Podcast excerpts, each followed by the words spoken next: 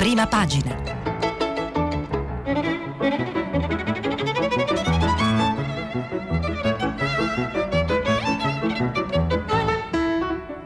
Questa settimana i giornali sono letti e commentati da Stefano Lampertico, direttore del mensile Scarpe de Tennis. Per intervenire telefonate al numero verde 800 050 333. Sms e WhatsApp anche vocali al numero 335 5634 296. Stefano Lampertico, milanese, classe 1967, laurea alla Bocconi in economia aziendale, una carriera tra impegno pubblico e giornalismo sociale, intraprende la professione come addetto stampa della Caritas Ambrosiana. Dal 2014 dirige il mensile di strada Scarpe de Tennis, progetto editoriale e sociale sostenuto dalla Caritas, per il quale nel 2017 ha intervistato Papa Francesco. Era il 29 marzo del 2013 e le note struggenti di Vincenzina suonate dalla banda degli Ottoni alla Basilica di Sant'Ambrogio a Milano, salutavano per l'ultima volta Enzo Iannacci, poeta, artista, medico, cantautore e autore soprattutto di quell'affresco di umanità che è la sua canzone più famosa che è El Purtava i Scarp del tennis. Oggi, come allora, è il 29 marzo. Buongiorno dagli studi RAI di Corso Sempione. È il mio debutto qui a prima pagina, un debutto per me, per il giornale che dirigo ed è un battesimo allora nel segno di Iannacci di quel barbun dall'animo gentile che conserviamo nel cuore e nella testata del nostro giornale.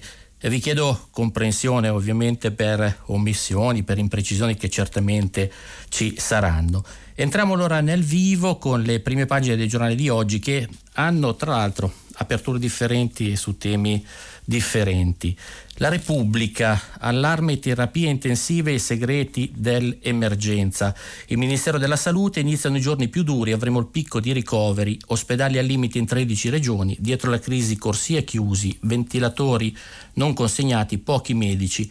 I NAS indagano sui dati forniti al governo. Il Corriere apre con un titolo differente su un tema differente che è il tema della scuola. Scuola, un caso, le bocciature, le regioni prudenza sulle riaperture, l'Unione Europea passaporto sanitario a giugno. Apertura differente anche per la stampa. Eh, Draghi prepara i ristori selettivi, nuovi aiuti a chi è rimasto chiuso. Oggi l'incontro con i governatori. L'UE conferma, come diceva il Corriere, a giugno pass per gli immunizzati. Eh, differenti aperture anche per il giornale, per Libero e per La Verità. Il giornale torna sul tema eh, su un tema differente, quello delle toghe, la vera casta, ricatto delle toghe, vaccinateci o ci fermiamo.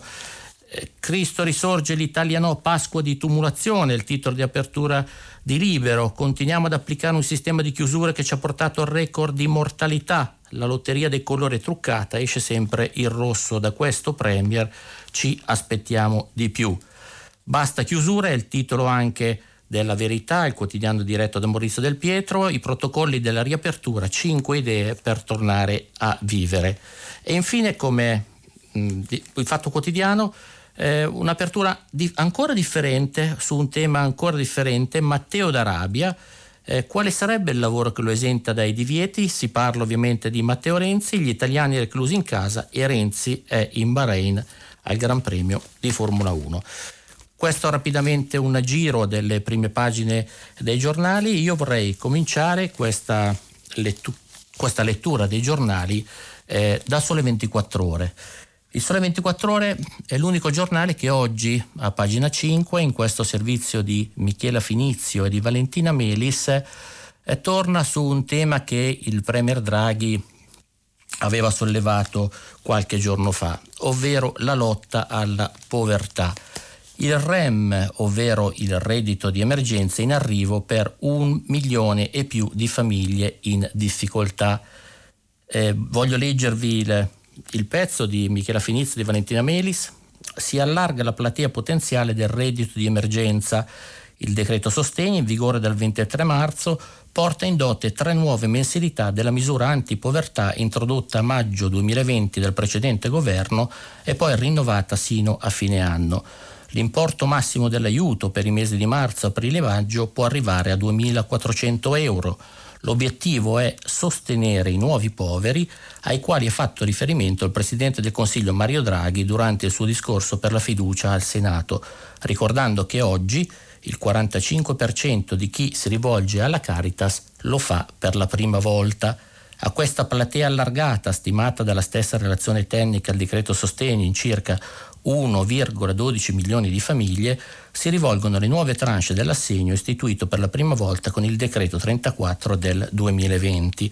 E poi ci sono alcuni dati. A dicembre il reddito di emergenza ha raggiunto 335 mila famiglie per un importo mensile erogato di 182 milioni di euro. Oggi il REM punta a triplicare i nuclei beneficiari allargando le maglie dei requisiti soprattutto per chi vive in affitto e aprendo le porte a tutti coloro, e si parla di 835.000 lavoratori, che tra il 1 luglio 2020 e il 28 febbraio 2021 hanno visto scadere le indennità di disoccupazione, NASPI ed ISCOLE sono ancora disoccupati. È un tema questo che troviamo soltanto eh, sul, sul Sole 24 ore che ha peraltro all'interno del, del, del, del, quotidiano, oggi della propria edizione, anche una bella inchiesta sul, sullo sport, sullo sport giovanile, uno studio, mh, lo sport, nello sport la pandemia blocca 500 squadre in 58 campionati, eh, con riferimento proprio alle, alle serie giovanili, quindi con il rischio che corrono soprattutto i progetti educativi. Il tema, il tema, un tema curioso oggi, che eh, voglio riprendere subito, è il tema dell'ambiente, perché oggi viene toccato da due quotidiani con due titoli in prima pagina e in maniera differente. Il foglio, nel suo editoriale a firma del, del direttore Cerasa, eh, titola Difendiamo l'ambiente ma con l'agenda Draghi, non con l'agenda Greta. Repubblica invece intervista il comandante dei carabinieri Luzzi e titola Ascoltare Greta, la svolta verde dell'arma. Allora entriamo un po' nei particolari, vediamo eh, quali sono queste due differenze. Partiamo da, da Cerasa. Eh, può sembrare un tema molto remoto in una stagione politica scandita dall'evoluzione della pandemia, dall'approvvigionamento dei vaccini, dalla velocità delle somministrazioni, dal monitoraggio delle varianti, ma il tema che stiamo per proporvi sarà incredibilmente centrale negli anni che verranno e in particolare comincerà a essere a partire dal primo maggio di quest'anno, quando un attimo dopo la presentazione del Recovery Plan alla Commissione europea, l'Italia dovrà dimostrare di saper cogliere che differenza c'è quando si parla di ambiente tra l'agenda Draghi e l'agenda Greta. La storia la conoscete, l'avete letta su queste pagine qualche settimana fa quando Carlo Stagnaro ci ha ricordato che il 37% delle risorse di Next Generation andrà obbligatoriamente impegnato su progetti relativi alla trasformazione green e che l'Italia da anni si è impegnata insieme con gli altri Stati membri dell'Unione, a sostenere enormi investimenti per raggiungere l'obiettivo di lungo termine di azzerare le emissioni nette di CO2 e di altre gas serra entro il 2050. E eh, Cerasa eh, sottolinea la differenza appunto tra il metodo Draghi e il metodo Greta. Eh, con un'idea che è quella di eh, difesa dell'ambiente che parta dal progresso. Da una parte scrive c'è l'idea di dover difendere l'ambiente del progresso, dall'altra c'è l'idea di dover difendere l'ambiente con il progresso. Le strade sono queste, sono strade cruciali da cui passa la definizione di una strategia di lungo periodo, pensare alla transizione ecologica in modo tale da renderla compatibile con il nostro stile di vita e con il mantenimento di un settore industriale attivo e innovativo, difendere l'ambiente con il progresso si può. Basta capire che differenza c'è tra il modello Draghi e il modello Greta. Di questi temi, come vi dicevo, parla anche il comandante dei carabinieri in una lunga intervista a pagina 23 di Repubblica firmata da Gianluca De Feo.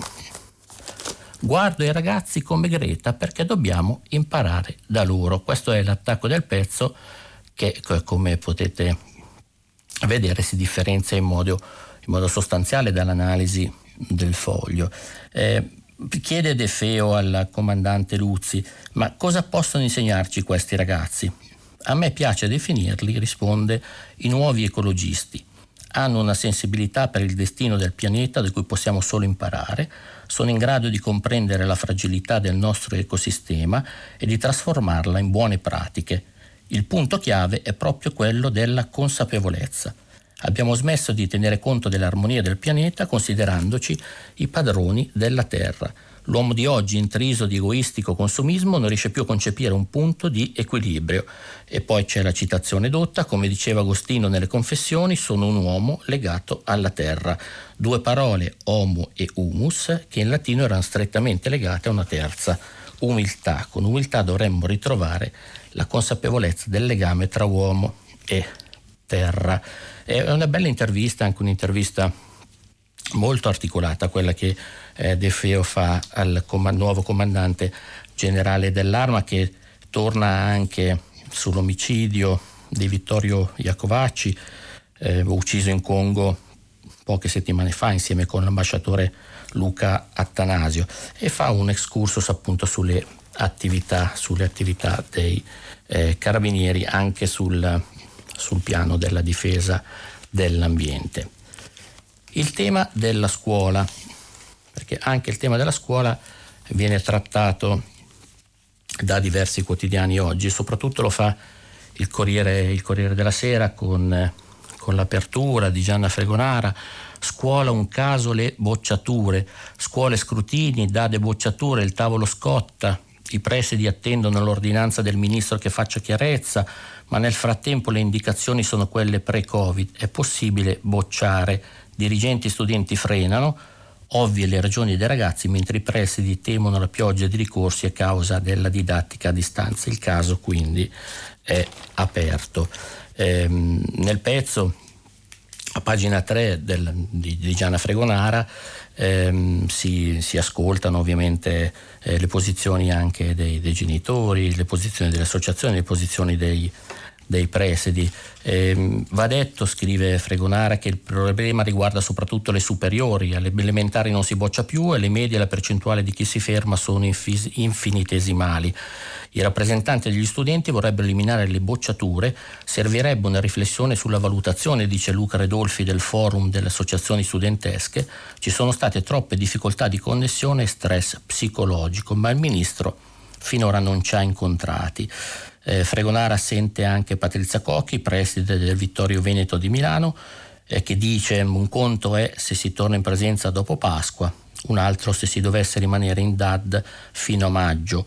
Con le lezioni a distanza la valutazione è in molti casi impossibile, si possono valutare le competenze ma non le conoscenze, certamente far passare per due anni di seguito studenti impreparati non ha senso. Forse si potrebbe rimandare lo scrutinio a ottobre dell'anno prossimo dopo un paio di mesi di recupero e a quel punto decidere chi passa e chi no.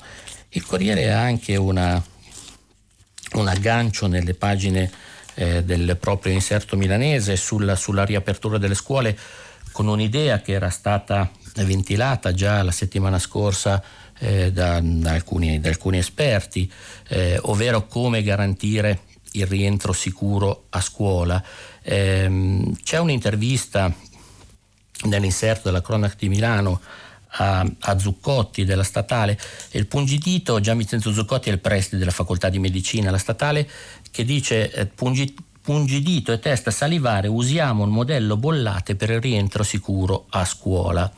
Eh, qui si, si richiama il, il comune della cintura milanese che aveva contagi da zona rossa già a fine febbraio per i focolai che si erano verificati nelle scuole. Il sindaco ha chiesto aiuto all'università statale che ha messo a punto il test salivare molecolare che eh, dicono facile da utilizzare su bambini e abbastanza preciso. Eh, Zuccotti, preside della facoltà di medicina, la statale dice a Bollate abbiamo un piano di sorveglianza attiva per evitare focolai, per studiare contagi, servirebbe anche su altri campioni per, ripartire con maggior tranquillità in tutte le scuole e spiega come eh, funziona il monitoraggio, ovvero utilizzando il test sierologico pungidito, utilizzando il test salivare molecolare che dice come un lecca-lecca e ha la stessa attendibilità del tampone molecolare nasofaringeo. Eh, questo evidentemente del rientro a scuola è un tema eh, sul quale torneremo nei prossimi giorni, soprattutto all'avvicinarsi della data che il primo ministro Draghi ha fissato per dopo Pasqua. C'è, mh, mm, c'è un altro tema oggi sui giornali che mi ha colpito, una riflessione, eh, che, mm, una riflessione che fa Michela Murgia eh, suoi, nel suo commento a pagina 26 di Repubblica sul tema dei, dei migranti. Eh, il tema dei migranti che viene trattato in maniera differente da, dalla Murgia su Repubblica e eh, dal, da altri giornali, dal, in particolare dal, dal giornale eh, di, di, Sallusti che in prima pagina ha un titolo Scandalo immigrazione, le cose inimmaginabili di Casarini per la ONG e un, un pezzo all'interno, un'inchiesta di, Fausto, di Fausto Biloslavo e Valentina, Valentina Raffa. Eh, Michela Murgia invece su Repubblica eh, richiama su questo tema, sul tema dei migranti, eh, una celebre commedia americana con Bill Murray dove il protagonista incappa in un loop temporale che lo fa risvegliare ogni mattina nella stessa data, quella di una festa paesana dove tutto ricomincia identico finché Murray non riuscirà a far innamorare di sé la ragazza che gli piace. Scrive la Murgia, è un po' quello che capita da cinque anni a questa parte alle ONG che prestano soccorso ai migranti in mare, solo che nel loro caso la categoria narrativa è purtroppo quella della tragedia. La sequenza degli eventi è identica, ogni volta si esce nelle acque internazionali cercando di intercettare migranti in pericolo su gommoni semisgonfi o chiattini sottodimensionati, li si salva, si cerca un porto sicuro, li si fa sbarcare e poi, in un perverso automatismo, scatta il fermo amministrativo per i più vari controlli. I rifiuti di bordo come sono stati smaltiti? I protocolli di comunicazione sono stati osservati? C'è corrispondenza tra il numero massimo di persone imbarcabili e quelle poi sbarcate? Tutte cose essenziali, scrive la Murgia, per carità, ma che messe in fila lasciano addosso la stessa inquietudine che tutti abbiamo provato almeno una volta a certi posti di blocco, anche quando avevamo appena fatto la revisione. In questi anni le accuse alle ONG si sono sempre risolte in un nulla di fatto e le navi hanno potuto ricominciare il lavoro umanitario. Il giornale ovviamente dà una fotografia differente su, su questo tema.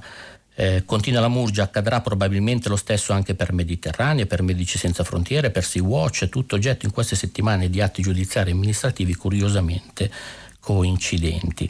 Eh, è una riflessione questa che, mh, mm, come dire, la Murgia, la Murgia eh, fa anche in in vista di, di, un anniversario molto importante che è il cinquantesimo anniversario di Medici Senza Frontiere, che è una delle più grandi organizzazioni umanitarie in, internazionali e che lavora da tempo nella, nell'assistenza ai migranti. Eh, non possiamo ovviamente non parlare di, di Covid. Come introdurre il tema? Eh, lo introduciamo con una con una ricerca che eh, il Corriere presenta a pagina 11 e sono le anticipazioni dello studio su Voe Euganeo eh, di eh, un virologo ehm, che abbiamo imparato a conoscere in questi, in questi 12 mesi di, in questi 13 mesi ormai di pandemia, che è Andrea Crisanti. Eh, Andrea Crisanti ehm, si chiede quanto dura l'immunità naturale al Covid, quanto lungo gli anticorpi prodotti dall'organismo dopo aver incontrato SARS-CoV-2 sono in grado di proteggerci da una reinfezione? Secondo appunto un nuovo studio in valutazione per la pubblicazione sulla, sulla rivista Nature condotta a Voeuganeo in Veneto da Andrea Crisanti, gli anticorpi naturali persistono almeno 9-10 mesi. Non solo, chi tra i guariti della prima ondata, scrive, scrive il Corriere, è stato esposto in modo diretto nel corso della seconda ondata Covid-19 e non si è ricontagiato.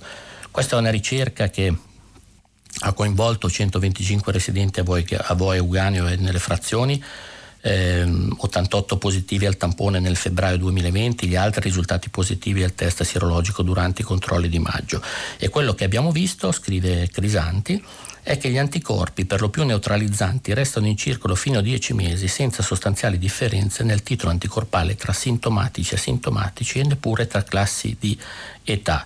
Eh, dice Crisanti appunto che ha collaborato con i colleghi dell'Imperial College di Londra. Lo studio dunque eh, sembrerebbe eh, suggerire che esiste una barriera protettiva piuttosto duratura per chi appunto ha incontrato e si è scontrato con, con SARS-CoV-2 e anche per chi non ha mostrato sintomi. Anche Repubblica apre con, con l'allarme che arriva dalle, dalle terapie intensive e a pagina, a pagina 2 in apertura c'è un'intervista al primario del Niguarda di Milano, Roberto Fumagalli, che è direttore del reparto di anestesia e di rianimazione, professore Albicocca, e che da, da, oltre un anno, come tanti altri suoi colleghi medici, è in prima linea nei reparti dove ci sono i malati più gravi. L'intervista è di Luca De Vito, ehm, chiede De Vito, ehm, professore, ma come siamo rispetto a marzo dello scorso anno? Dice allora eravamo arrivati a oltre 1300 mh, ora i numeri sono inferiori, se si sommano la seconda e la terza ondata i numeri sono comunque alti, spalmati però su un periodo di tempo maggiore. E, cosa dobbiamo pensare sulle riaperture? Il professor Fumagalli dice è necessario resistere ancora per un po', speriamo non per molto, ma si deve, perché i comportamenti virtuosi e le chiusure finora hanno pagato, evitando il picco come lo scorso anno. Purtroppo, dice, siamo ancora in una fase di crescita, di ricoveri in terapia intensiva, a fronte di un plateau degli accessi nel pronto soccorso o addirittura una modesta diminuzione. E si parla anche di mortalità, mm, chiede De Vito qual è la mortalità dei pazienti che finiscono in terapia intensiva oggi, è purtroppo molto alta, il 36-38% di chi entra non sopravvive, l'anno scorso moriva il 42%. Ehm, a pagina 3 Foschini e Tonacci eh, nella loro inchiesta dal titolo Mille ventilatori abbandonati reparti creati solo sulla carta, così è tornata l'emergenza. Vediamo di leggere una parte di quello che dell'inchiesta di Foschini e Tonacci. Un anno fa il coronavirus ha sollevato il coperchio di una pentola rimasta troppo a lungo chiusa Mentre la curva epidemiologica schizzava verso l'alto, l'Italia ha scoperto di avere un parco rianimazioni scarso, si contavano solo 5.090 posti in tutto tra pubblico e privato, con un rapporto di 12 a 1 a vantaggio del primo. Eh, si parla appunto di eh, ventilatori dimenticati ehm, e si parla di un'inchiesta, come dire, abbastanza, abbastanza eh, corposa. La stessa inchiesta, una inchiesta eh, pure legata al Covid, un pezzo lo, fa, lo presenta oggi anche eh, il messaggero a pagina 7 ed è un'inchiesta questa sulle protezioni certificate ma difettosi, titola il messaggero La truffa delle mascherine, una su dieci non funziona. Eh, questo è un pezzo a firma di Giuseppe Scarpa con un'infografica con eh, tutti i tipi di mascherine che abbiamo imparato a conoscere in questi, in questi 13 mesi. Eh, scrive Scarpa una mascherina su 10 che arriva in Italia tra chirurgiche FFP2 o FFP3 non è originale, non supera i test di filtraggio. Inoltre il 62% delle pratiche per commercializzare le mascherine non riceve, non riceve la validazione da parte dell'Istituto Superiore di Sanità. Insomma, molti presidi che per legge debbono garantire le indispensabili capacità filtranti per proteggere chi li indossa dal coronavirus, in realtà non lo fanno. Parla, si parla ovviamente di business, si parla di corsa all'oro.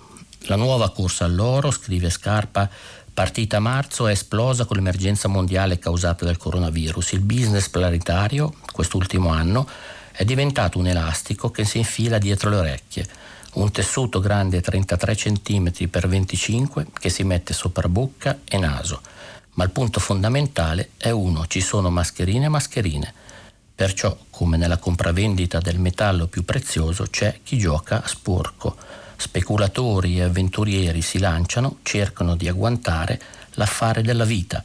In questo modo nel mercato si tenta di far entrare di tutto, una condizione che nel complesso non era sfuggita all'Ufficio europeo per la lotta antifrode che già nel marzo dello scorso anno aveva anticipato l'allarme.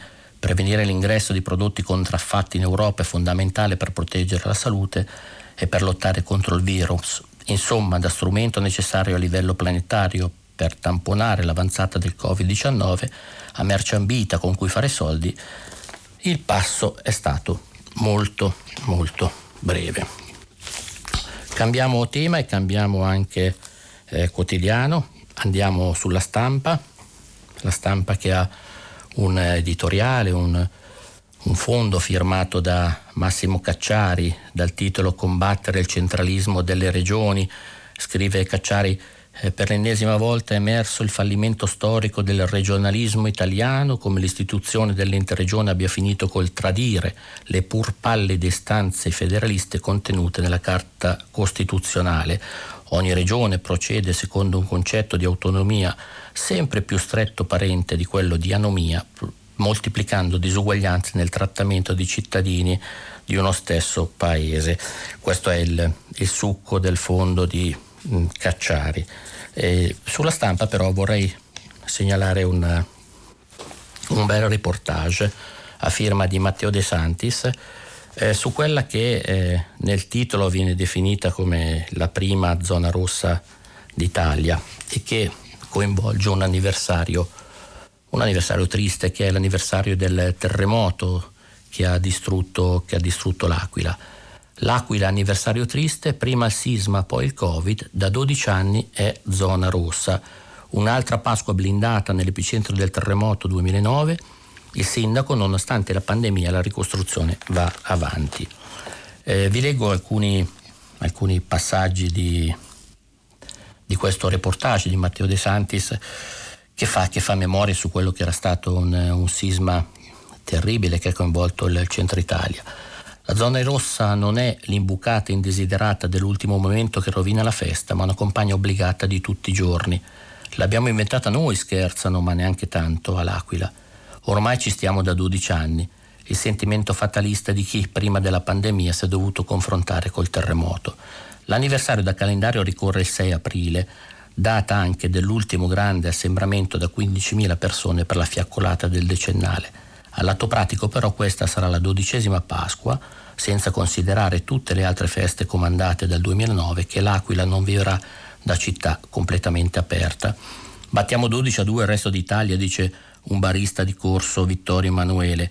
E sotto i portici di corso Federico II l'orologio fermo alle 3.32 ricorda l'attimo di quella maledetta notte successiva alla Domenica delle Palme, in cui una scossa di magnitudo 6,3 dopo mesi di purgatorio con la terra già tremante e rassicurazioni che tutto fosse sotto controllo, e ce lo ricordiamo bene, emise la condanna all'inferno. Una settimana dopo ancora si scavava tra le macerie, si contavano i morti, 309 totali, 55 studenti unitari fuori sede, i feriti, 1600, i danni economici, artistici e morali. Da quel momento la città abruzzese, rinomata per la somma di castelli, di piazze, fontane, cannelle e rintocchi della campana del Duomo che faceva sempre 99, si è trasformata nella città degli infiniti colori e delle continue divisioni cromatiche, zone rosse, gialle e verdi nel centro storico, determinate dal terremoto sulla base dell'agibilità degli edifici e dello stato dei cantieri, zona rossa, arancione, gialla e non ancora bianca per il Covid, ulteriore bastone tra le ruote di una ricostruzione partita effettivamente soltanto nel 2014. Questo di De Santis è davvero un bel reportage per un anniversario, un anniversario che la stampa oggi ricorda. Torno al Corriere della Sera per una... c'è una pagina curiosa su, su, Dante, su Dante Alighieri, un pezzo di Roberto Saviano. Eh, ricordate come ci sia stata la polemica settimana scorsa con con i tedeschi. Eh, Saviano scrive ehm, il titolo appunto I tedeschi non infangano Dante, storia di un blitz inventato. L'articolo di un intellettuale di Francoforte ha, scatenato, ha scatenato scusate, da noi reazioni infuriate, peccato che l'attacco non ci sia mai stato. Eh, Saviano appunto mh, racconta di, di, questo attacco e nella, nella taglio basso della pagina c'è appunto l'intervista a Arno Widman, ehm, allora, che è l'autore in sostanza ehm, che è l'autore di, di, questo, di, questo, presunto pezzo col quale si definiva Dante come un plagiatore. Eh, l'intervista eh, di, sempre di Saviano eh, comincia, comincia, così, Arno ma allora è vero che ha attaccato Dante? Oh, diciamo a tutt'altro, ho sempre amato Dante ne ho scritto già diverse volte. Dante è il più grande esempio di poeta in esilio e la parte migliore della letteratura europea da Ovidio in poi è stata creata in esilio. Io indago la letteratura dell'esilio da sempre. Ma quindi non pensi che Dante sia un plagiatore? No, mai pensato e mai scritto. Non credi che l'Italia non debba festeggiarlo? Ma davvero hanno scritto questo? E come mai, chiede Saviano, hanno così travisato il tuo articolo? Questa reazione apre una finestra sulla mentalità italiana Dante è una figura di, identificazione, gli italiani si sentono persi e così ognuno cerca di tornare a valori certi, antichi, scolastici di un tempo, Dante appunto. Eh, l'intervista poi prosegue con, con eh, alcuni riferimenti anche ad altri autori, a Shakespeare, a Dante, era interessante però tornare su questo, su questo argomento. Veniamo al Fatto Quotidiano. Eh, il Fatto Quotidiano ha, ha un'apertura eh, diversa appunto da quella degli altri giornali. Eh, apre su Matteo Renzi, Matteo d'Arabia lo chiama. Eh, gli italiani reclusi in casa e Renzi in Bahrain al GP della Formula 1. Allora cos'è successo? È successo che ieri l'ex primo ministro eh, Renzi è stato avvistato in Bahrain al Gran Premio di Formula 1, al Gran Premio che ha aperto la, la stagione. Eh, il pezzo è di Giampiero Calapà e di Tommaso Rodano, comincia così, io non posso allontanarmi 200 metri da casa, lui va a vedere la Formula 1 in Bahrain un paese chiuso in casa, ma lui viaggia senza fare mezz'ora di quarantena. E ancora, il Bahrain è il paese che amo, qui ho le mie radici, le mie speranze, i miei orizzonti. Sono solo alcuni dei commenti piovuti ieri sui social come tempesta per la presenza di Matteo Renzi ai box del Gran Premio del Bahrain, immortalato dalle tv in compagnia di Corina Schumacher, dell'ex pilota Jean Alesi e del medico dei piloti Riccardo Ceccarelli. La presenza di Renzi è stata quindi ufficializzata dall'ex ferrarista Jean Toto, ora presidente della Federazione Automobilistica Internazionale, che ha postato su Twitter le foto con l'ex premier Senator, Senator of Florence con il principe Salman Ben Hamad Al Khalifi, primo ministro del Bahrain. È evidente che questo, dire, questa è una notizia che viene ripresa da, da tutti da, da, quasi tutti i quotidiani, anche su, anche su, altri, su altri, quotidiani. Eh, sul fatto però c'è, una, c'è un'altra, bella, un'altra inchiesta un, un, po' più profonda su, su, un tema che trova poco spazio sul, sulle pagine dei quotidiani ed è una ricerca, una, un'inchiesta sulla, sulla mafia nigeriana. È una pagina a firma di Pietro Mecarozzi eh, che parla appunto della tratta di esseri umani, del riciclaggio, della droga, dello sfruttamento della, prostitu- della prostituzione. Eh, si addentra appunto tra le maglie di una, di una mafia che è un'organizzazione criminale feroce e dice nel suo pezzo per certi aspetti triviale. Eh, vi leggo alcuni, alcuni pezzi, del, alcuni, alcune righe eh, del pezzo di, di Mecarozzi. Eh, le confraternite delle università nigeriane, fondate intorno alla metà del secolo scorso sul modello di quelle statunitensi, con lo scopo di combattere l'apartheid e ogni forma di razzismo, il fenomeno è degenerato in potenti associazioni criminali, fino ad arrivare ai giorni nostri dove la piovra nera ha giocato l'intera nazione, da Caltanissetta a Treviso, e si è triforcata in tre gruppi, Axe, Eie e Viking e più contenuti Mafite che fanno capo a un'unica struttura in Nigeria. E qui si parla appunto della struttura della, della mafia nigeriana. L'organigramma e le gerarchie sono quelle indranghetiste e anche la suddivisione del territorio come i processi decisionali sono tipiche delle cosche italiane, dice al fatto un agente della DIA, che è la direzione investigativa antimafia, che preferisce rimanere anonimo. In Nigeria fa affari con la politica, All'estero stringe accordi con i narcos per importare cocaina ed eroina e con gli albanesi per la marijuana, mentre in Italia, continua la gente, si raccorda con una decina di mandamenti, dalla mafia barese alla Sacra Corona Unita, senza contare le relazioni europee con la Camorra marsigliese e la mafia russa. Dalle grandi città universitarie nigeriane, scrive Mecarozzi sul fatto, si sono poi spostati nel mondo occidentale, distinguendosi nella gestione partecipata del narcotraffico transcontinentale. Il denaro guadagnato viene inviato in Nigeria tramite corrieri o reinvestito nel traffico di droga e non è un caso se nel primo trimestre del 2020 sono tra le etnie in Italia che hanno più rimesse verso il paese di origine, circa 55 milioni. Quali sono i mercati più redditizi? Tra i mercati più redditizi c'è quello di Roma, che è diventato un centro di smistamento di tonnellate di marijuana provenienti da Valona, in Albania, centinaia di chili che ogni mese partivano dalla stazione Tiburtina e che hanno portato inizio marzo all'arresto di 55 persone in molte città italiane, in Albania e in Germania, in quello che gli inquirenti hanno definito un sodalizio tra mafia nigeriana e mafia albanese. È una pagina davvero molto, molto dura, con, anche con, con, eh, con, dati, con dati significativi e con questa fonte appunto della direzione investigativa antimafia. Eh, veniamo a, una, a, un pezzo curioso che viene richiamato sulla prima pagina di Libero. Vi ricordo che eh, il titolo di Libero era eh, legato al tema della Pasqua e a questo gioco di parole Pasqua di tumulazione.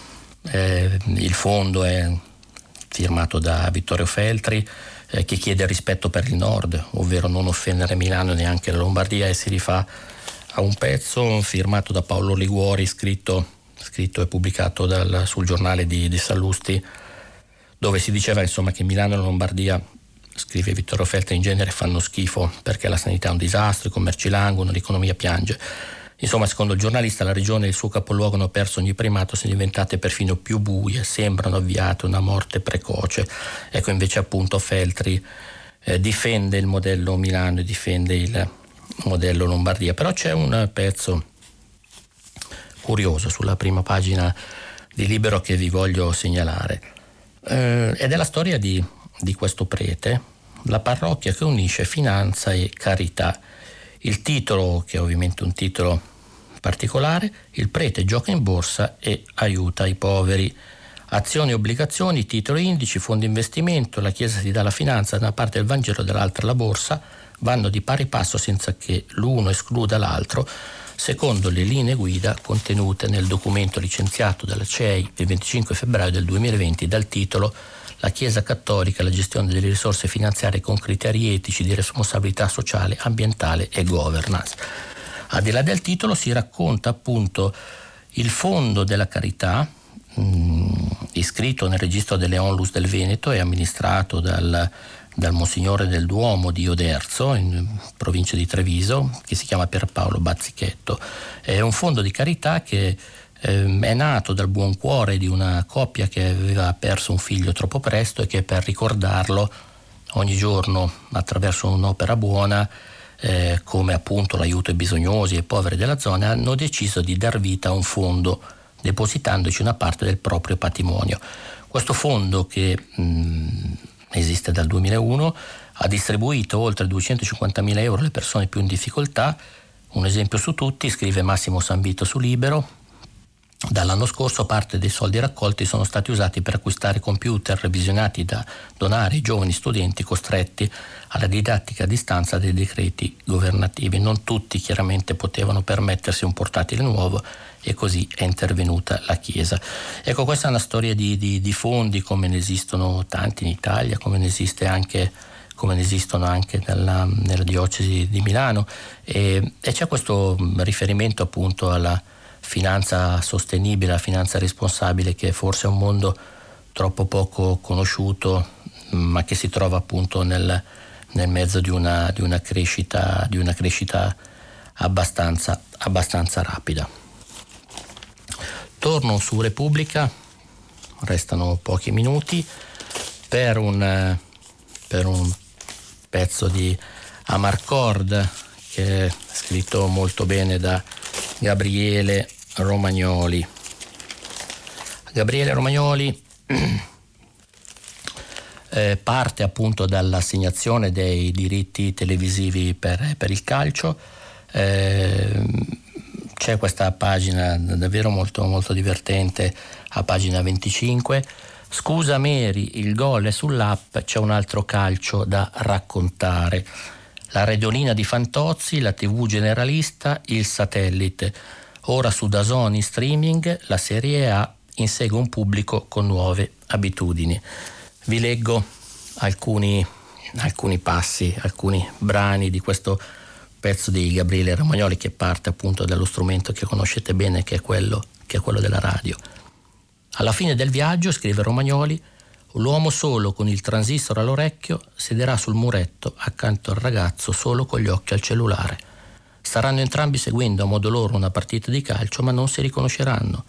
Li dividerà una barriera temporale di 60 anni da tutto il calcio minuto per minuto a quella che sarà la prima trasmissione in streaming della futura stagione su Dazon.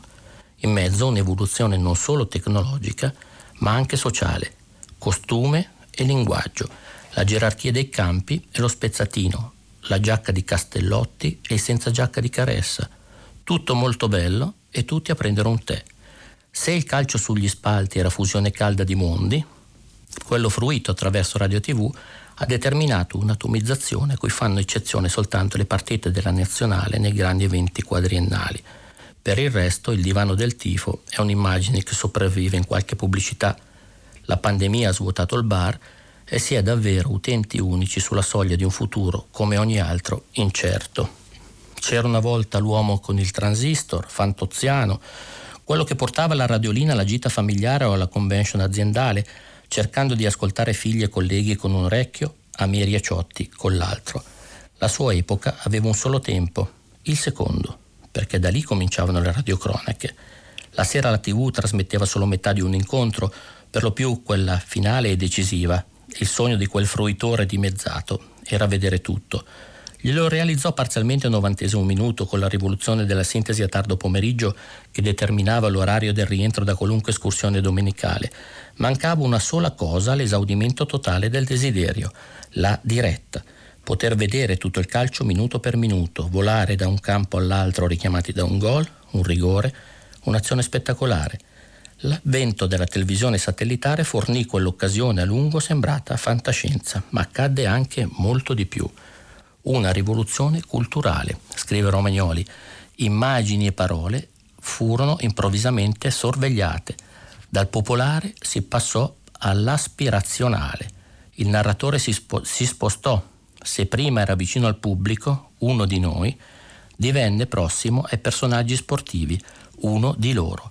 Il sogno della visione simultanea che, precede- che produceva picchi di attenzione pressoché continui venne frantumato dalla spalmatura degli eventi.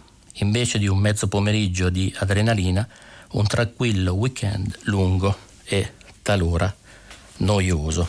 Questo è il pezzo di Romagnoli che è davvero curioso su, su che fa ricordo, che fa memoria su, una, su un tema tanto caro a chi ascoltava e ascolta, e ascolta la radio.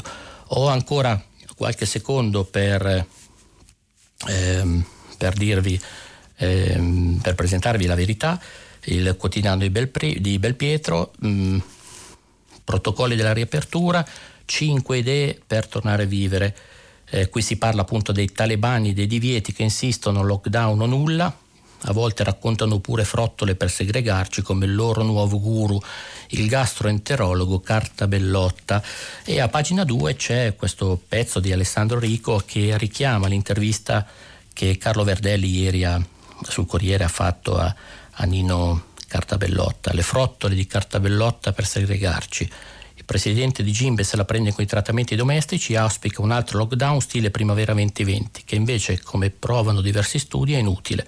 Lui d'altronde le previsioni sulle curve dell'epidemia finora le ha toppate tutti. Eh, sono le 8, la rassegna stampa di oggi finisce qui, vi aspetto dopo la pubblicità per il filo diretto. Stefano Lampertico, direttore del mensile Scarpe de Tennis, ha terminato la lettura dei giornali di oggi. Per intervenire chiamate il numero verde 800 050 333. Sms e WhatsApp anche vocali al numero 335 5634 296. Si apre adesso il filo diretto di prima pagina. Per intervenire e porre domande a Stefano Lampertico, direttore del mensile Scarpe de Tennis, chiamate il numero verde 800 050 333. Sms e WhatsApp, anche vocali, al numero 335 56 34 296. La trasmissione si può ascoltare, riascoltare e scaricare in podcast sul sito di Radio 3 e sull'applicazione RaiPlay Radio. Eccoci di nuovo insieme. Eh, grazie per i numerosi messaggi che, che stanno arrivando. Eh, ciao Stefano, benvenuto, un grande abbraccio, chiama come il grande Enzo, Claudio da Pisa è il primo messaggio, uno dei primi messaggi è un messaggio di, di incoraggiamento. Eh, buongiorno, eh, quando sento parlare di garantire il ritorno a scuola in sicurezza rido, rido, dare la certezza alle famiglie che suo figlio non contragga la malattia da Covid-19 andando a scuola è ridicolo, non è cosa per gli umani non si capisce di che si parla. Saluti Domenico di, da Pistoia. Poi ancora buongiorno, brava Michela Murgia, bravi Medici Senza Frontiere Claudio di Torino, insegnante. Ma vediamo se c'è la prima, la prima telefonata. Pronto? Pronto, buongiorno, chi parla? Buongiorno, sono Daniele da Torino. Buongiorno Daniele. Eh, io le volevo fare una, così, una domanda sull'articolo di Claudio Cerasa. Eh, mandare, salvare l'ambiente con il progresso o contro il progresso. Eh, io sono di Torino, Torino è una città ex città della Fiat, Torino è piena di automobili Euro 5, Euro 6 rispetto alle automobili Euro 0 degli anni 50-60, adesso Torino ha grossissimi problemi di inquinamento perché abbiamo tantissime automobili, troppe automobili. Quelle automobili che hanno dato tanta ricchezza alle famiglie torinesi però adesso stanno avvelenando l'ambiente. Allora mi sembra un buon esempio di come l'analisi cerata forse sia miope, perché il problema non è con o contro l'ambiente, eh, come progredire, ma con o contro il progresso, ma che idea abbiamo di progresso? Se la nostra idea di progresso è quella di eh, estrarre ricchezza dal pianeta, soprattutto per una fetta del pianeta, il mondo occidentale, e continuare così con un po' di, come si dice in maniera cattiva, greenwashing, forse non andremo molto lontano, anche perché non c'è solo la CO2, c'è l'estrazione delle risorse, c'è l'inquinamento dell'acqua, ci sono le migrazioni per motivi economici. Ecco, io la vedo abbastanza miope e triste come visione di cortissimo respiro. Andremo a sbattere se la vediamo così volevo sentire la sua opinione. Grazie. La, la ringrazio Daniele, eh, ovviamente mi ricorderò questa, questa, telefonata perché è la prima alla quale, alla quale, rispondo un po' come è stato il mio primo colloquio quando, quando tanti anni fa feci il sindaco, venne eletto sindaco della, della, mia, della mia città nella cintura milanese e ricordo ancora appunto quel primo quel primo incontro, così ricorderò questa, questa prima telefonata. Ma io sono, sono, sostanzialmente d'accordo con lei. Qui eh, si tratta di coniugare appunto l'idea di progresso con, con eh, gli strumenti di, di tutela dell'ambiente eh, con, i, con, quale, con, i, quali strumenti stiamo un po' cominciando a fare tutti, tutti i conti. Eh, sono strumenti che vanno anche al di là del, del mercato, che vanno al di là degli, degli, strumenti di business e che coinvolgono sostanzialmente anche i nostri stili di vita. E, mh, lo stiamo, lo stiamo facendo noi che siamo la generazione di mezzo, ma lo stanno facendo soprattutto i più giovani, eh, i ragazzi. Eh, quando appunto il comandante dei carabinieri, eh, ci sono poi anche dei messaggi su, su questo, eh, parla, parla, appunto di, di, ambiente, parla di, di ragazzi, ci, gli si chiede ehm, che cosa, che cosa appunto ci insegnano. Eh, io credo che, che, da loro arrivi un unico, un unico grande insegnamento, ovvero quello del riconoscimento innanzitutto della fragilità di un ecosistema eh, nel, quale, nel, quale, viviamo e questa fragilità dell'ecosistema eh, è riconosciuta un po' da tutti ed è stata richiamata anche da, da Papa Francesco nel, nei suoi ultimi scritti, nella Laudato Si. Eh, questo, questo, secondo me è il primo punto chiave, ovvero la consapevolezza. Eh, riuscire a essere consapevoli che eh, un modello di, di sviluppo um, basato, costruito esclusivamente sul, sul consumismo basato eh, su stili di vita che eh, non pongono attenzione, attenzione alla, dire, alla, difesa no? Del, dell'ambiente sia, sia un, un, modello da, da, da contrastare e da, e da superare. Eh, è evidente che mh, anche le imprese che da questo punto di vista hanno fatto passi da giganti in questi, in questi ultimi anni, eh, anche le imprese da, da, questo punto di vista debbono fare, debbono fare, il loro. Lei si riferiva a Torino, si riferiva alla, al comparto automobilistico e proprio da questo comparto eh, mi sembra di intravedere alcune, alcuni, alcuni, sprazzi, alcuni sprazzi di, di luce. E, ehm, a questo proposito voglio leggervi un messaggio che è arrivato su questo tema, è un messaggio di Luigi Carena ehm, critico sul, sull'intervista al comandante. Buongiorno signori, mi riferisco all'intervista del comandante dell'Arma dei Carabinieri sulla sensibilità dei giovani verso i problemi dell'ecologia. Mi sembra di non essere retrivo, ma non credo nella sincerità dei giovani. Eh, su questo io non sono d'accordo. Quella del comandante mi sembra una posizione da giovanilista per questi motivi. Uno, la risposta dei giovani all'emergenza sanitaria non rispetta l'ambiente, due l'aspetto delle vie dopo gli assembramenti giovanili per il rito dell'aperitivo è sconcertante. Buongiorno a tutti, Luigi, Luigi Carena. Vediamo se c'è un'altra telefonata. Pronto? Pronto, buongiorno. Da dove buongiorno. chiama? Da San Vittorio Olona, eh, provincia di Milano. Mi chiamo Lucia, ho 76 anni uso il computer malamente e mi chiedo perché non ci sia eh, nei programmi televisivi un nuovo maestro Manzi che insegna alle poverette come me, e siamo tante, a usare il computer, il telefonino, la speed, il diavolo a quattro. Oltretutto questo ci estromette per esempio dalla, dall'app, eh, da, dal poter registrare quando si va a fare la spesa per ottenere il, il bonus e, e, voglio dire com'è possibile che chi non ha parenti che, che da, possono dare un aiuto a imparare questi strumenti di cui ormai non si può, non si può fare a meno, come mai nessuno ci pensa? Mi, mi, sembra di essere sotto un governo che impedisce la cultura l'avanzamento della cultura ha uno scopo, insomma. Ecco, non voglio dire altro, grazie. Grazie signora Lucia per il suo intervento. Eh, eh sì, l'uso della tecnologia, eh, è vero, mm, molti, molte persone della, ehm, della, fascia più anziana della, della popolazione sono eh, tra virgolette estromessi da molti servizi, da molti servizi in chiave digitale per una conoscenza poco approfondita dell'uso della tecnologia.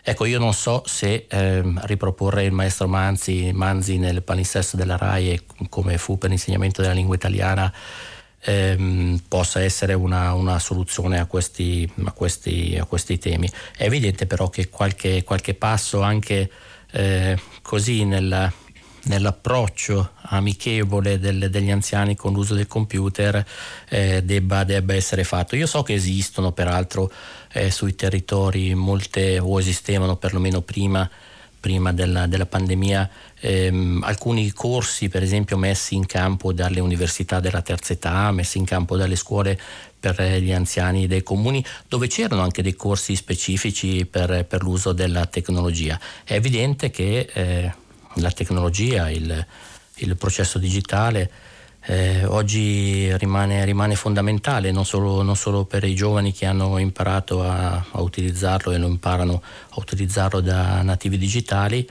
ma anche, ma anche per gli anziani e non solo, mm, non solo per gli anziani. Eh, voglio fare una, una piccola riflessione.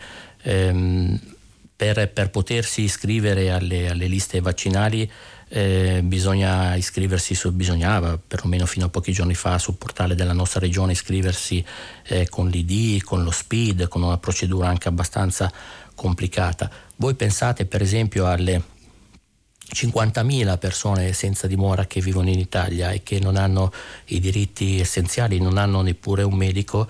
Ehm, quando, quando si rivolge, ci si rivolge a loro si dice ma hai, hai fatto la procedura regionale, eh, ti sei iscritto alle liste vaccinali, eh, hai scaricato l'app, cioè mh, è evidente che si, si, parlano linguaggi differenti si parlano linguaggi a volte, a volte contrastanti che poi finiscono nelle vignette dei, dei giornali che fanno amaramente, amaramente sorridere.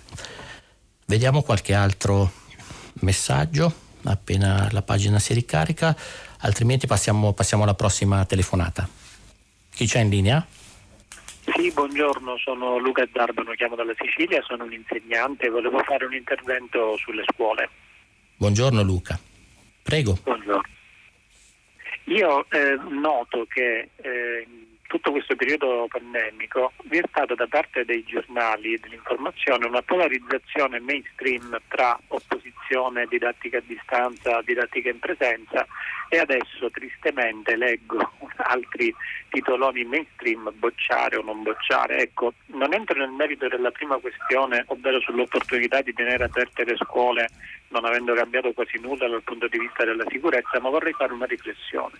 Credo si siano perse due occasioni Cosa potrebbe servire alla scuola italiana oltre la pandemia, oltre l'emergenza? Ecco, innanzitutto una riflessione sulla didattica che è sterile considerando l'opportunità di bocciare o non bocciare, dovrebbe essere una riflessione molto più profonda e olistica. La seconda opportunità persa è la possibilità di chiedere con forza una riforma per diminuire il numero degli alunni per classe, migliorare le strutture e le dotazioni presenti in questo momento nella scuola. Purtroppo, per come l'opinione pubblica è stata indirizzata dai giornali che hanno semplicemente sfiorato la superficie del problema, io temo che si sia persa un'enorme, gigantesca occasione. Grazie. Grazie Luca, grazie anche per questa, per questa riflessione appunto che va al di là di quello che, um, come dire, anche noi giornalisti a volte trattiamo in maniera un filo, un filo superficiale. È vero, ehm, una riflessione su cosa potrebbe servire la scuola oltre alla DAD quando finirà la pandemia è assolutamente una, da, una riflessione da fare, come dice lei, in una visione olistica che, mh, mm, ricordo, mh, mm, significa che, che, comprenda e che eh, coinvolga eh, tanti e tutti, e tutti, gli aspetti. Eh, le, due, le, due, indicazioni che, che lei dà da questo punto di vista mi sembrano condivisibili, ovvero miglioramento delle strutture. Sappiamo, sappiamo tutti eh, come molto spesso gli studenti, eh, i ragazzi, mh, mm, come dire, frequentino la scuola in situazioni, in situazioni difficili, eh, come il no alle classi pollaio, ecco, per banalizzare un po' la sua, eh, mi scusi se banalizzo la sua, la sua, riflessione, come il no alle classi pollaio eh, sia, sia, evidente. Io credo che eh, per la scuola questa sia, questa della DAD, questa eh, queste differenti modalità di, di insegnamento eh, possano essere una fonte viva per, anche per programmare al meglio prossime, i prossimi anni scolastici quando, quando al termine della pandemia si tornerà e speriamo presto alla normalità. Eh, questa cosa però non basta, secondo me, eh, andrebbe accompagnata da un investimento corposo sul tema, sul tema della scuola e non soltanto con interventi a spot, non soltanto con finanziamenti spot per il ripristino eh, di aule e strutture, eh, non soltanto con eh, interventi a pioggia eh, che poi sappiamo come, come, vengono, come vengono, erogati, ma eh, la scuola deve diventare il, il punto fondamentale, il programma fondamentale di uno, di, del, prossimo, del, prossimo, governo che si troverà a governare il post, il post pandemia su questo sono assolutamente d'accordo con lei. Eh, ci sono anche dei messaggi su questo, su questo tema. Ho un sogno, un messaggio non firmato. Invece di scuola d'oltranza, campi estivi, bambini che vivono in montagna, al mare, bambini nelle pianure, al sud, in montagna, incontri con la natura, con la cultura locale, poca scuola, scuola per prendere aria, riconciliarsi con la vita, quasi un richiamo allo stile e all'insegnamento montessoriano. Eh, ci sono altri, altri, messaggi anche su, su altri temi. Buongiorno, ehm, è un altro messaggio non firmato. I test salivari sono utilizzati da ottobre con successo presso l'Università degli Studi di Padova che circa ogni 20 giorni sottopone i suoi dipendenti a questo facilissimo test per prima pagina in merito alla possibilità di usarli per il monitoraggio nelle scuole. E questo dei test salivari eh, potrebbe essere uno degli strumenti per garantire la riapertura delle scuole anche nelle zone rosse in completa sicurezza. Un altro messaggio, eh, buongiorno su un altro tema, sono Anna Maria da Torino e a proposito di vaccini noi over 65 ci sentiamo presi in giro, siamo tanti perché siamo obbligati, se vogliamo il vaccino, a farci inoculare un vaccino come AstraZeneca la cui efficacia dichiarata è inferiore al 60% anziché Pfizer Moderna che danno una copertura testata superiore al 90%. E perché non si può scegliere quale vaccino fare? Ci viene un dubbio, che sia perché l'AstraZeneca costa 2,50 dollari ed il Pfizer invece 14,50 dollari. La società viene così spaccata in persone di serie A e persone di serie B. Sperando che questo mio messaggio venga letto, ed è stato letto, buon lavoro. Ehm, su, su, questo mh, mm, mh, eh, diciamo che vabbè, qualche, qualche, qualche, ragione c'è, sappiamo che eh, il, destino, il, destino, dei vaccini è legato anche ai destini delle, e alle scelte di investimento non solo dei paesi che hanno contribuito allo sviluppo dei vaccini stessi, ma anche, ma anche alle grandi multinazionali di Big Pharma che hanno, che hanno lavorato tanto e duramente per proporci questo vaccino. Va detto che Mm, comunque AstraZeneca che è stato impiegato eh, nella maggior parte per esempio delle somministrazioni nella Gran Bretagna ehm, ha dimostrato di essere efficace perlomeno lì nel, nel, far abbattere il numero di contagiati e soprattutto nell'abbattere in maniera eh, vertiginosa il numero dei morti e dei ricoverati in terapia intensiva. Erano ehm, se non sbaglio erano i titoli delle prime pagine di ieri che dicevano come, come come appunto la strategia messa in atto da Johnson e quindi eh, più di, di, 25 milioni, se non ricordo male, di vaccinati eh, nella Gran Bretagna che appunto sono stati vaccinati con AstraZeneca ehm, abbiano contribuito in maniera, in maniera eh, fondamentale ad abbattere, ad abbattere, ad abbattere la, la, trasmissione del virus. lo diceva forse anche Marco Varvello ieri sera in collegamento da Fabio Fazio ehm, quando, quando appunto citava, citava gli stessi dati. C'è un'altra telefonata in linea? Buongiorno. Buongiorno. Buongiorno, sono una nonna, Angela, telefono da Modena. Buongiorno Angela. Buongiorno a lei, piacere di sentirla. Io come nonna avevo un, suggerimento che mh, mm, mi piacerebbe che le notizie, sia quelle interne, quelle straniere, venissero accompagnate visualmente dalla posizione geografica di, eh, sì, di, di quello che si sta parlando perché poi la geografia non si insegna più a scuola. E io penso che sia molto, molto importante in questo mondo globalizzato sapere cosa succede, anche perché poi credo eh, che tutti i problemi anche politici siano legati anche a quello che succede geograficamente o per eh, cambi dell'ambiente. Eh, in più, ad esempio, il problema del cargo poteva essere un esempio per far capire eh, le rotte transatlantiche, dove era partito, dove doveva arrivare ad Hamburgo ad esempio, come vengono trasportate le merci che noi troviamo sotto casa, ma in realtà hanno dei viaggi lunghissimi eccetera, eccetera. Signor Angela, la ringrazio per questa, per questa mm, osservazione, ma anche perché, anche perché mi, mi, colpisce nel cuore. Quando, quando, feci la tesi di laurea, e parliamo ormai di più di 30, 35 anni fa, ho fatto una tesi di laurea sulle sulle linee di navigazione, cioè una tesi di storia economica che raccontava un po' eh, come nel, nei primi vent'anni del secolo scorso eh, le banche investissero nelle linee di, di, navigazione e studiavo appunto le rotte, le linee, eh, i, i, i, cargo e quindi mi ha fatto tornare, mi ha fatto fare un viaggio, un viaggio nella memoria. È vero, è vero, raccontare, eh, utilizzare il dire, l'evento di cronaca, la notizia del cargo incagliato nel canale di Suez, che peraltro, ehm, se non sbaglio, dalle ultime notizie che ho sentito questa mattina a Radio 3 Mondo eh, mi sembra sia stato disincagliato, cioè utilizzare la notizia del, del cargo appunto del, nel canale di Suez eh, permetterebbe un po' di fare un, un viaggio sul mappamondo e capire eh, quali, sono, quali, sono, i luoghi, quali sono,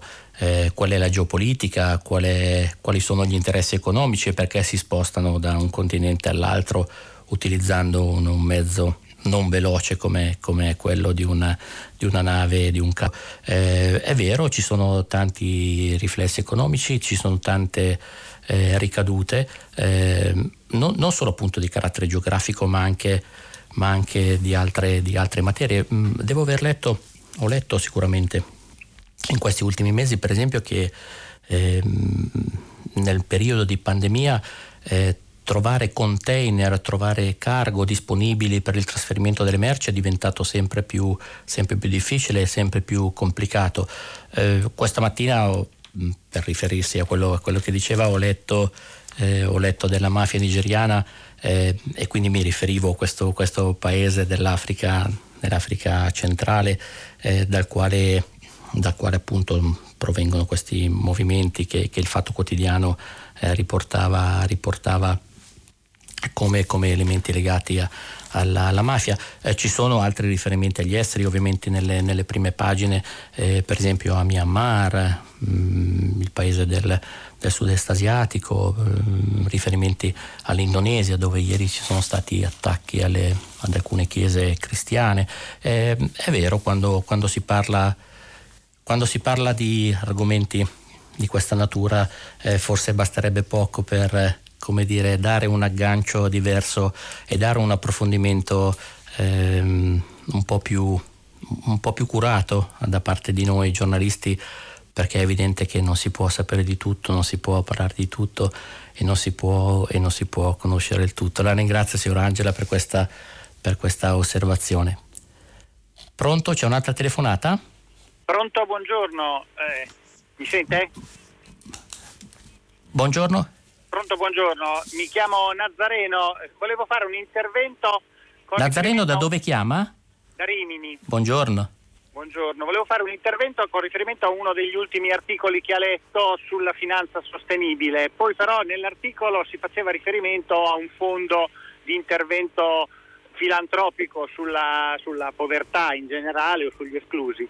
Io credo che eh, sia importante dire che filantropia è altra cosa rispetto alla finanza sostenibile, che invece è quella finanza, tra l'altro recentemente è entrata in vigore anche una normativa europea, la 2088, sulla finanza sostenibile, che si preoccupa di andare ad esplicitare gli effetti non economici che vengono generati con le azioni economiche. Per esempio, se la finanza va a sostenere le energie da fonti fossili, gli effetti sul clima non possono cambiare, sono, sono effetti sul clima negativi.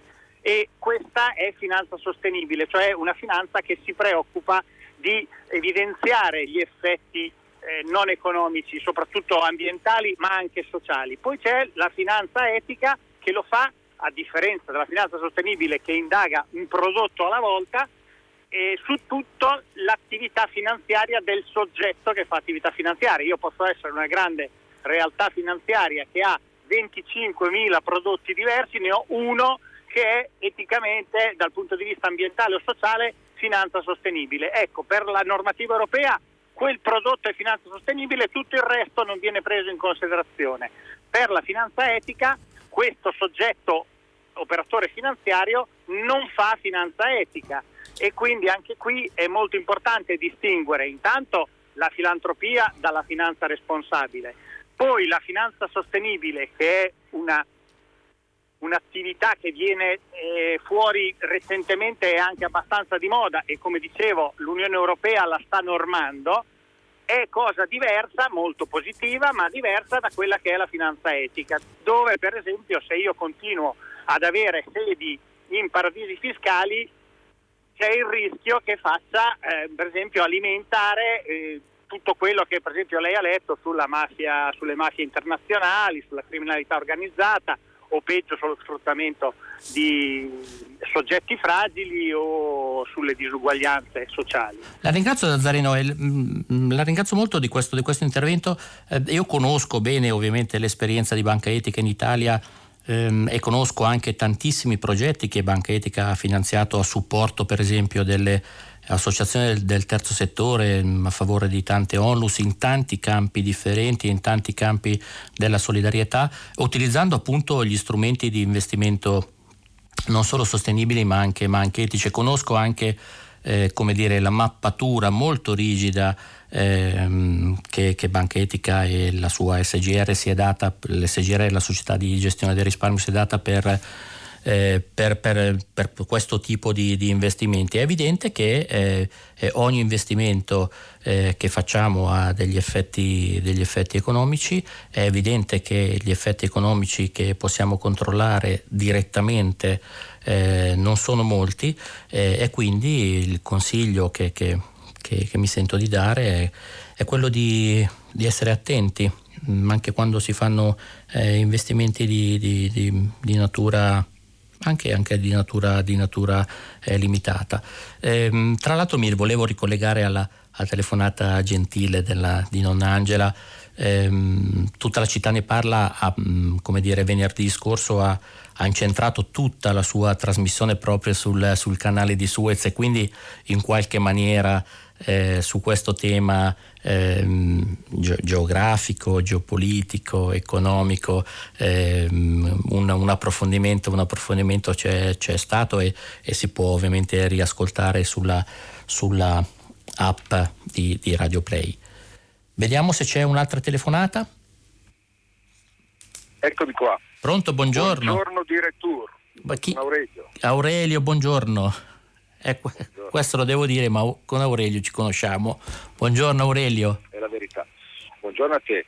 Eh, io ho ascoltato con molto piacere eh, il, l'articolo in cui si parla dei primi dati dello studio del Crisanti, del professor Crisanti, sull'immunizzazione da, da Covid eh, perché questo ci dà una mano nella campagna vaccinale. È un'immunizzazione che si aggiunge a quella che già stiamo facendo con la campagna vaccinale e eh, penso che tu sia la persona più adatta per ricevere questa domanda. E gli ultimi della fila, gli ultimi di sempre, cioè le persone ad esempio di cui si occupa Scarpe Tennis, eh, riusciranno ad essere incluse nella campagna vaccinale, a che punto siamo, abbiamo informazione. Grazie Aurelio per, per la domanda e che mi consente ovviamente di tornare su un tema caro, molto caro al nostro giornale, ma non solo al nostro giornale, ma anche ai giornali di strada di, di tutto il mondo che, con i quali siamo collegati nella grande rete internazionale dei, dei giornali di strada della International Network of Street Papers. Eh, il vaccino per gli ultimi è un tema sul quale già se ne è parlato anche la scorsa settimana qui e sul quale ci torno, ci torno volentieri. Eh, è gli ultimi della fila, ovvero le persone senza dimora, ehm, gli homeless, eh, faticheranno ad avere questo, questo vaccino per un, motivo, per un, motivo, sostanziale, perché molti di loro hanno una residenza fittizia, perché molti di loro non hanno un medico curante, perché molti di loro non sono, non sono abituati a, a rapportarsi con, con, i servizi. E da questo punto di vista c'è questa, appunto, questa grossa campagna con la quale si chiede di inserire eh, le persone senza dimora all'interno delle liste vaccinali, una campagna portata avanti anche dalla FIOPS, che è la federazione degli organismi che si occupa delle persone senza dimora. Noi su, su Scarlet Tennis abbiamo ehm, sentito di recente, abbiamo intervistato eh, Gino Strada.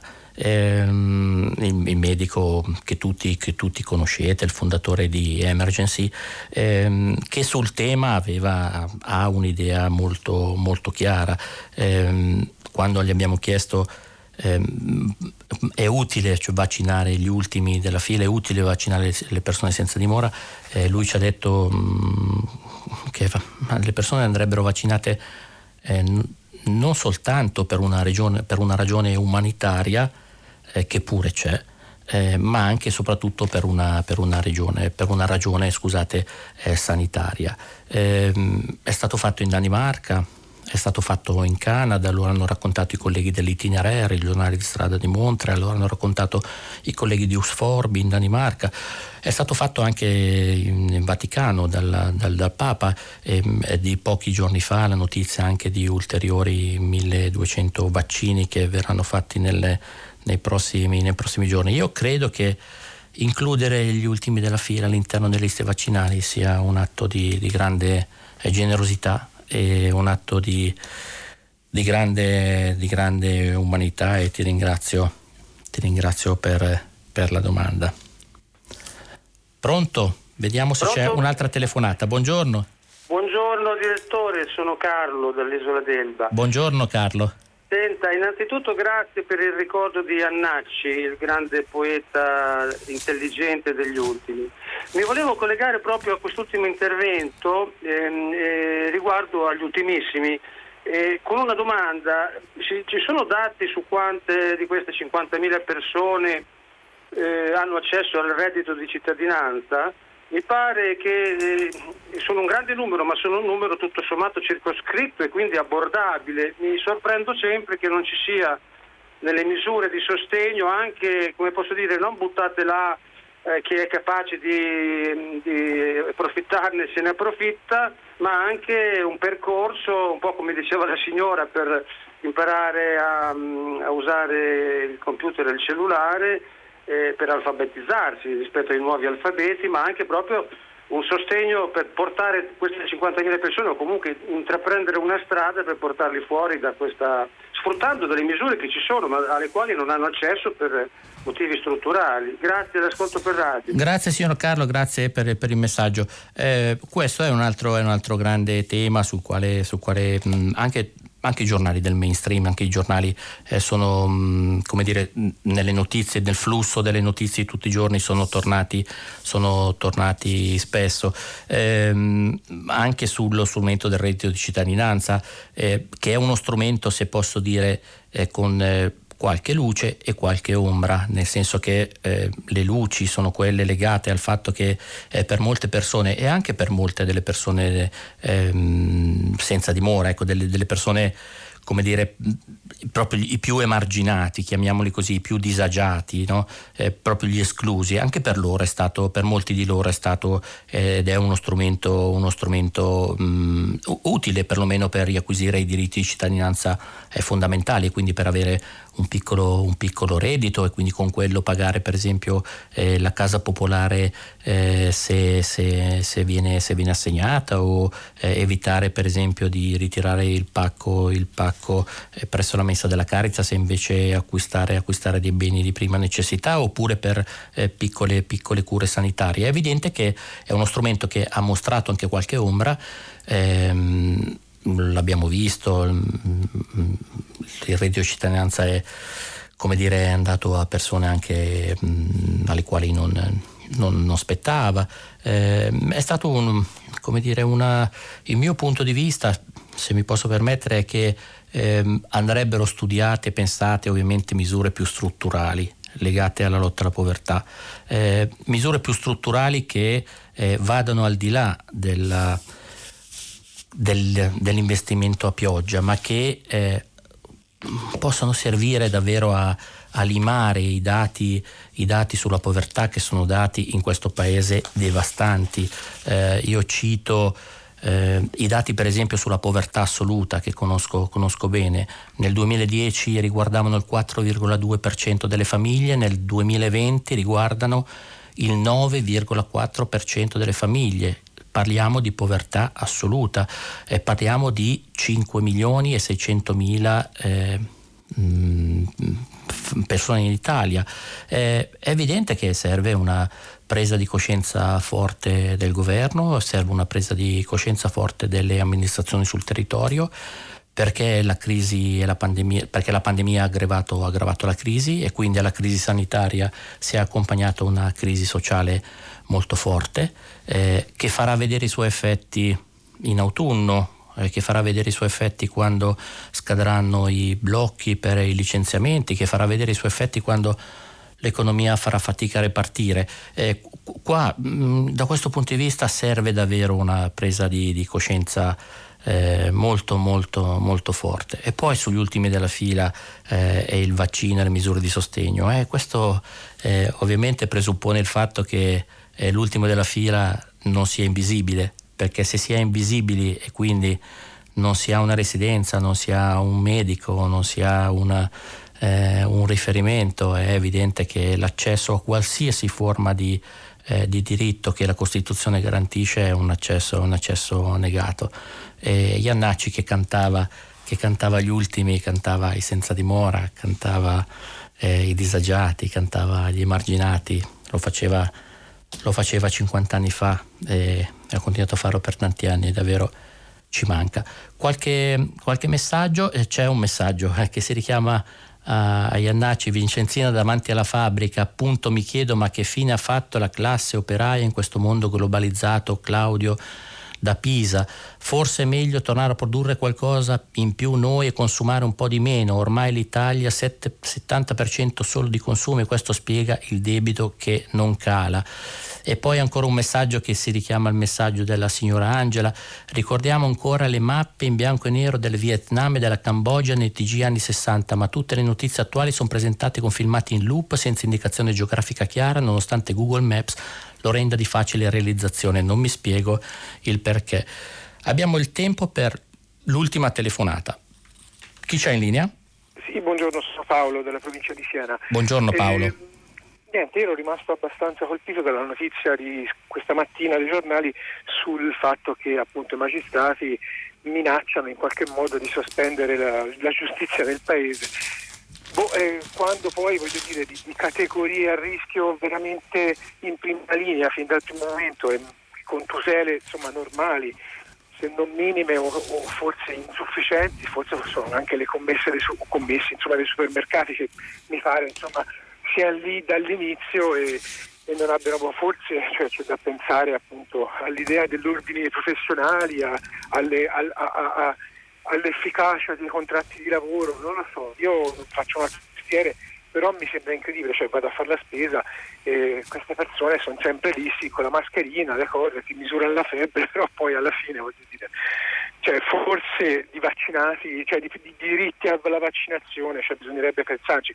con questo non è che io abbia niente in contrario o contro ai magistrati, anzi, cioè nel senso, per l'amor del cielo, io non ho neanche gli strumenti per dire se se non hanno diritto, sicuramente hanno diritto come altre categorie, cioè nel senso però forse la loro minaccia è più forte degli altri. Cioè, Grazie Paolo. Grazie, grazie per la sua riflessione. Ma su questo mi ricollego a, a, quanto ho ascoltato sempre ieri sera nella trasmissione di, di Rai 3 da Fazio. È intervenuta la ministra Gelmini eh, che ha ribadito come il piano vaccinale è predisposto appunto dal, dal generale Figliuolo. Eh, abbia dire, una classificazione molto, molto stringente sulle, sulle categorie da, da vaccinare e, mm, e, credo che si, si partirà con una grossa campagna vaccinale soprattutto per le fasce più fragili della popolazione, per gli anziani, per gli over 80, per eh, chi ha patologie molto, molto gravi. Da questo punto di vista sono abbastanza fiducioso. Ho il tempo per leggere ancora un messaggio. Buongiorno, appoggio in toto la richiesta della signora che ha parlato di un nuovo maestro Manzi per una nuova alfabetizzazione della popolazione, specie quella dei più anziani. C'è già un canale Rai Scuola che potrebbe semplicemente accogliere un nuovo programma. Aggiungo che la TV pubblica ricca di intrattenimento e invece povera nella funzione di servizio sociale. Grazie Luciana. Mm, su questo sono, sono d'accordo solo in parte, nel senso che anche una buona informazione è una, dire, una funzione di servizio sociale molto importante molto importante. Al, noi ci fermiamo qui, eh, dopo il giornale radio Nicola La Gioia conduce pagina 3, a seguire le novità musicali di primo movimento e alle 10 come sempre tutta la città ne parla, approfondirà un tema posto da voi ascoltatori, potete riascoltarci sul sito di Radio 3, noi ci sentiamo domani, buona giornata a tutti.